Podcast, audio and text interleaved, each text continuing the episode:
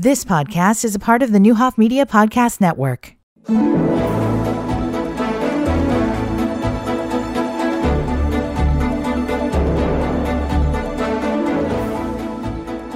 Welcome to Community Connection this morning. We are happy to be with you. And of course, as most of you have probably realized, we have a, a, leap year, February 29th this year. And, you know, obviously that's rare. It only happens every four years. And so we were blessed to have Chris Ostertag with us today. He is the Director of Mission Services for the Eastern Region at OSF Healthcare. And he's going to talk about rare diseases. And Chris has a very personal story. And so, um, before we jump into that whole conversation, Chris, first, welcome to the show. Thanks, Laura. Thanks for having me. We are very glad to have you. And again, thank you so much for being willing to share. I, I can't even imagine. And, you know, I know that any time's probably hard, but I think the awareness piece is, it sounds like you're a great advocate for that. Yeah, absolutely. Yeah. So you mentioned, you know, February 29th. So, um, the last day of February, which this year, of course, is February 29th, being a leap year, is Rare Disease Day, which is a day that kind of shines a light and raises awareness around rare diseases in general. Um, and I am actually the bereaved parent of a child who had a rare disease and who passed away last year. Um, his name was Hans, and he had a rare disease that was a peroxisomal disorder. Um, specifically, he had peroxisome biogenesis disorder, Zellweger spectrum disorder. Um, so a bit of a, a bit of a mouthful there, um, but you know there are so many rare diseases that affect so many people um, in this country and, and around the world. Um, so this this last day of February is really just about kind of shining a light on the impact of rare disease.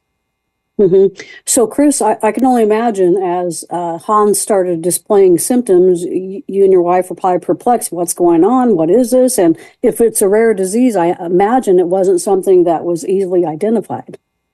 Yeah, yeah. So I'm happy to share a little bit about our kind of diagnosis journey. So um, my son Hans was born in 2017 and you know we had a very normal pregnancy you know no concerns or anything like that. And and we had a you know he was born at full term. So we kind of went into the hospital kind of you know business as usual so to speak. And um, you know we weren't expecting anything to be you know wrong.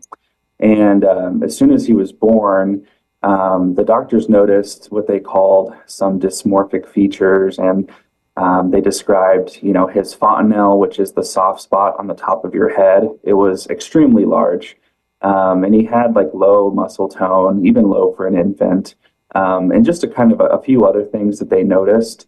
And then before we left the hospital, he failed his newborn hearing screening. So they told us that you know these things, like individually in and of themselves, you know, not too much of a concern but the fact that they saw all of these things, they were concerned there might be some sort of genetic diagnosis kind of in the background. Um, so we left the hospital with an appointment for genetics. And um, about a month and a half after he was born, we had another hearing test that confirmed that he actually did have bilateral hearing loss. And then uh, shortly thereafter, we had our genetics appointment. Um, and at that genetics appointment, you know, they go through a lot of the family history and ask about, you know, different conditions that are in the family and different things like that. Um, and then, you know, they did a really thorough kind of clinical exam of Hans. Um, and then they did some some blood tests and like some imaging and things like that.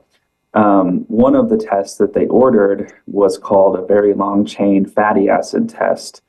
And we got the results from that blood test a few days later, and it almost for sure meant he had this diagnosis of a peroxisomal disorder. Uh, but in order to confirm that diagnosis, they they wanted to draw some more blood and then actually get that blood sent off to do some sequencing of the particular gene that this disorder affects, so that they could really confirm the diagnosis. Um, so by three months old, um, you know, we had this diagnosis of a peroxisomal disorder. Um, and unfortunately, you know, it's a it's a it's a rare disorder. It's a it's a terminal disorder. So there's no uh, effective treatment or cure. Um, and it was really hard because you know here you're a parent and you have a you know few month old child, and you're being told they have a genetic condition that there's no cure for and one that will take his life far too soon. Well, I'm very, very sorry that that that happened. You know, I, again, I can't even imagine. And I'm just thinking as you're talking, so many uh, like buzzwords were jumping into my, into my head, like the people who, um, you know, first of all, to be able to diagnose it, that that was such a blessing to be able to have, um, you know, the means to go into the the hospital and the doctor's offices and testing that. But then again, you know, just the whole genetic history. I'm thinking of people who have been adopted or you know fostered and who don't have that genetic information. It's so vital. Yeah, no, absolutely. You know, I think that um, you know there there's a lot when I reflect back on on our journey and our experience. There's there's a lot that I'm grateful for, and and one of those things right at the top of the list is just having access to pediatric genetics. You know, um, that's that's not a, a service that's that's everywhere, um, and you know, pediatric specialists in general. You know, there there are a lot of places you know in this country and certainly around the world where there just isn't access to some of these specialists that can give parents and families the answers that they're looking for. Um, and you know, another thing that I, you know, while you know it was it was a it was terrible to receive this news, you know, because of what the disorder meant.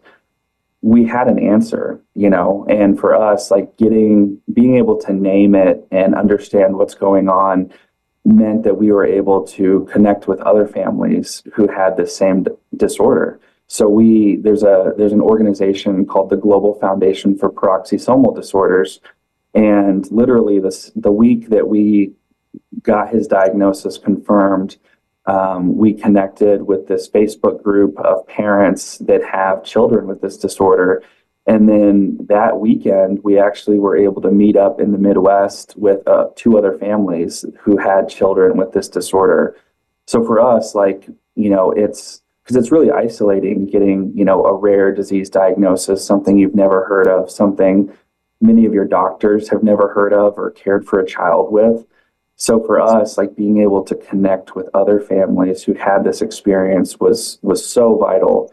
And you know my heart really goes out to all of those those families that never get their diagnosis. And and there there are a lot. There's a there's a whole undiagnosed rare disease network where there are these families that, you know, they're on their diagnostic odyssey for years, sometimes decades, um, and sometimes never receiving an answer.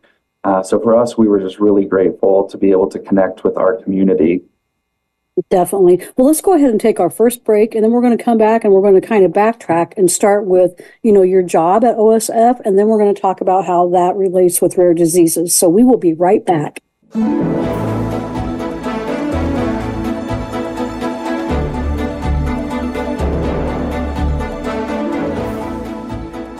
Welcome back to Community Connection. Today we are speaking with Chris Ostertag from OSF. And Chris, um, again, just kind of backing up, talk about what you do with OSF.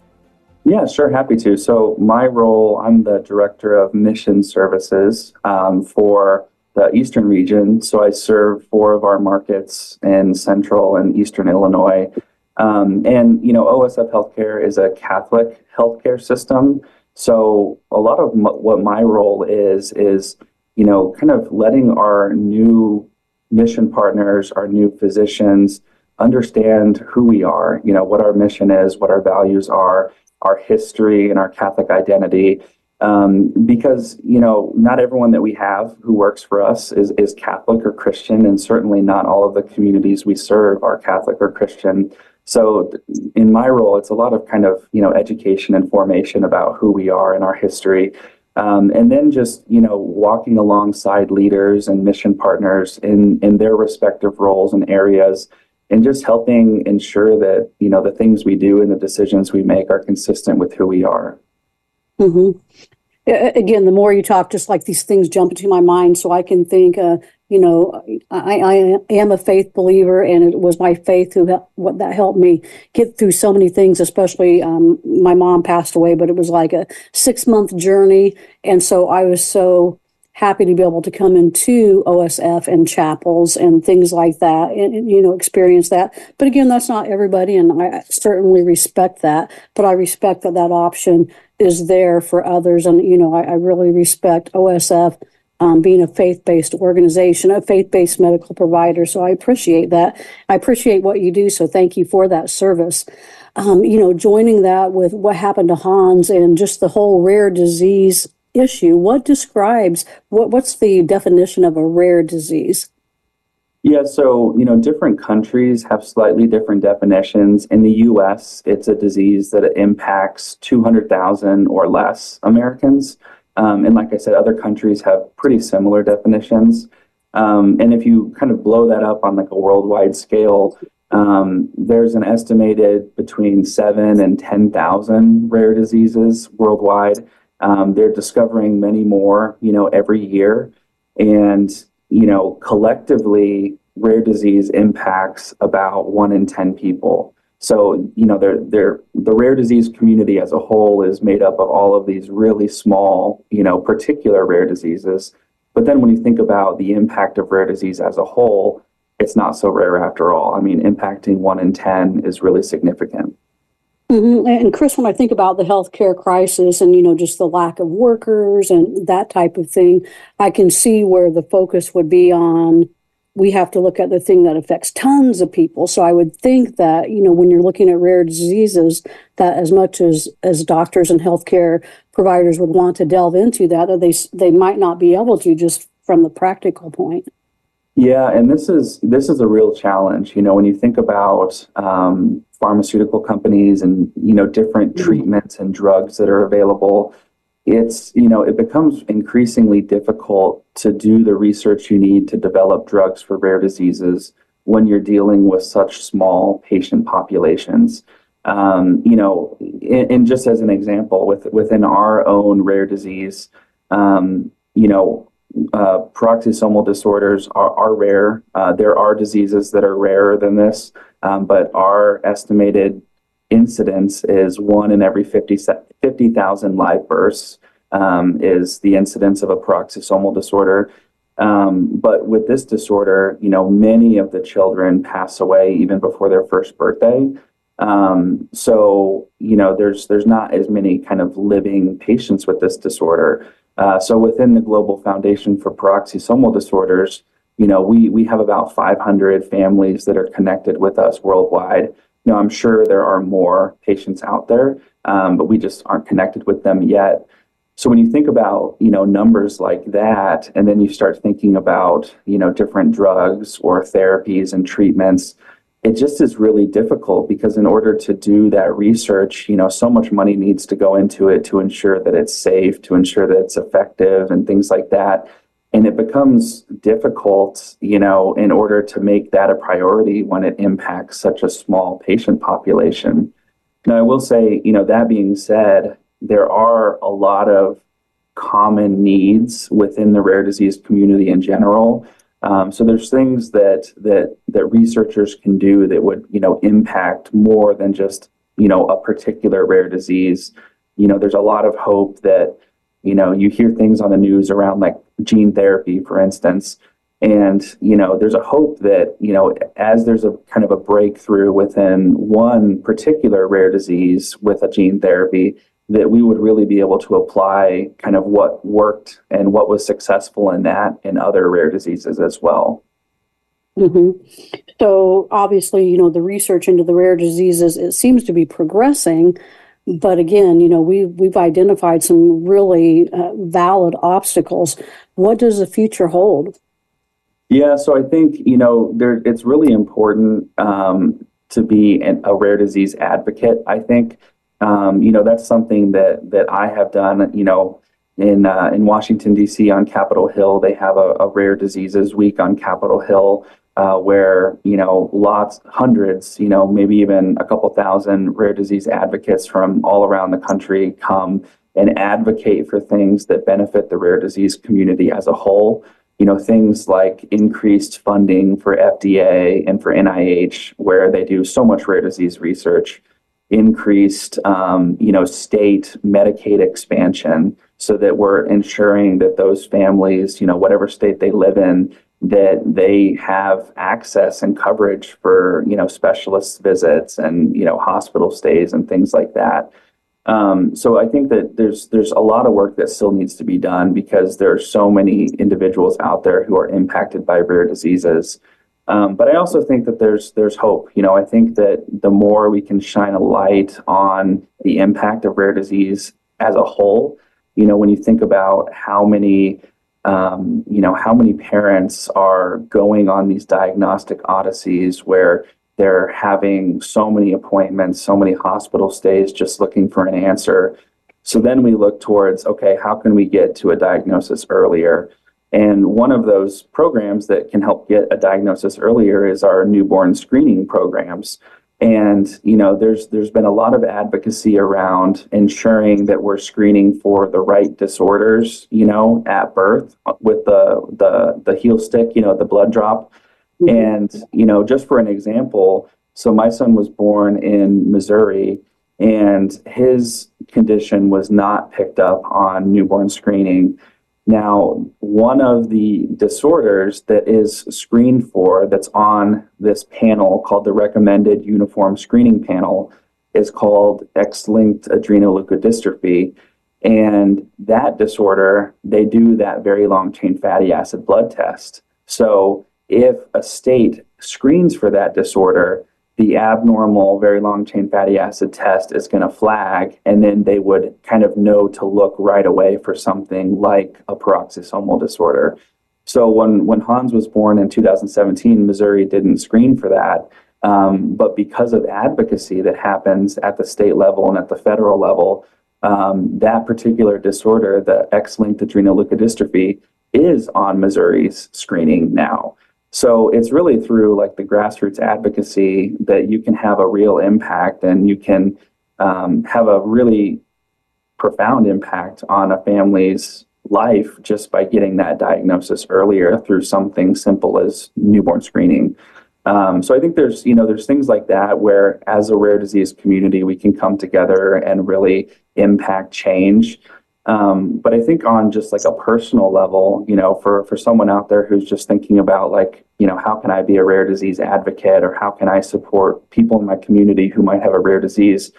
And I think it's just that. I think it's, you know, whether it's on social media, whether it's on the local news, whether it's someone at your your work, whether it's someone at your child's school, chances are there are people in your community that are impacted by a rare disease and I think that doing what we can to rally around those families and support them um, and just stand in solidarity with them really means a lot. Um, so I think that, you know, there's things that we can all do kind of on a big picture advocacy level, but then also just on a everyday, you know, local advocacy level as well. Definitely. Well, let's take our last break. We'll be right back.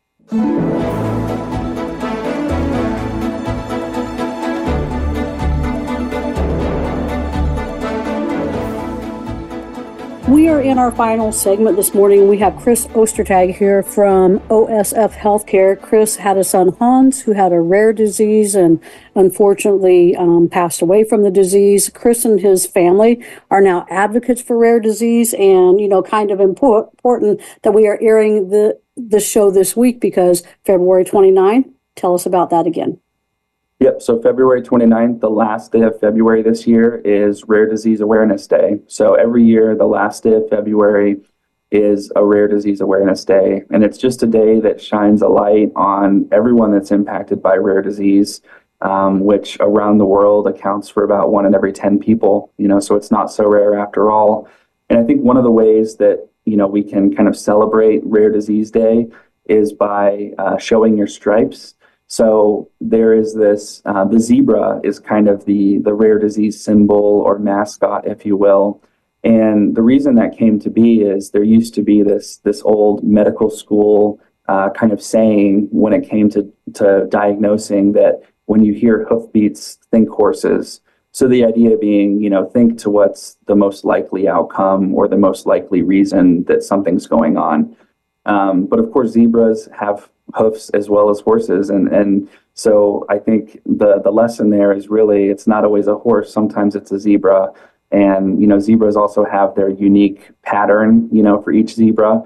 Um, so it just is kind of a fun way to, to celebrate rare disease, just showing your stripes and wearing your stripes to stand in solidarity with those impacted by rare disease. Okay, Chris, thank you so much for being with us. Unfortunately, we are out of time, but thank you for sharing about Hans. We, you know, again, I hate that you had to experience something like that, um, but your family being advocates now and really working to help families. Again, you know, you and I probably have the means. We, you know, we the access and um, the genetic history, that type of thing. So many people don't. So thank you for sharing this morning. It was a really interesting topic. I, I think we could talk about this for hours. So thank you for what you're doing. Thank your family for what you're doing and just bringing awareness to rare disease. We appreciate that. Audience, we will be back in the morning with another show. Until then, enjoy the rest of your day. You've been listening to the Neuhoff Media Podcast Network. For more, visit neuhoffmedia.com.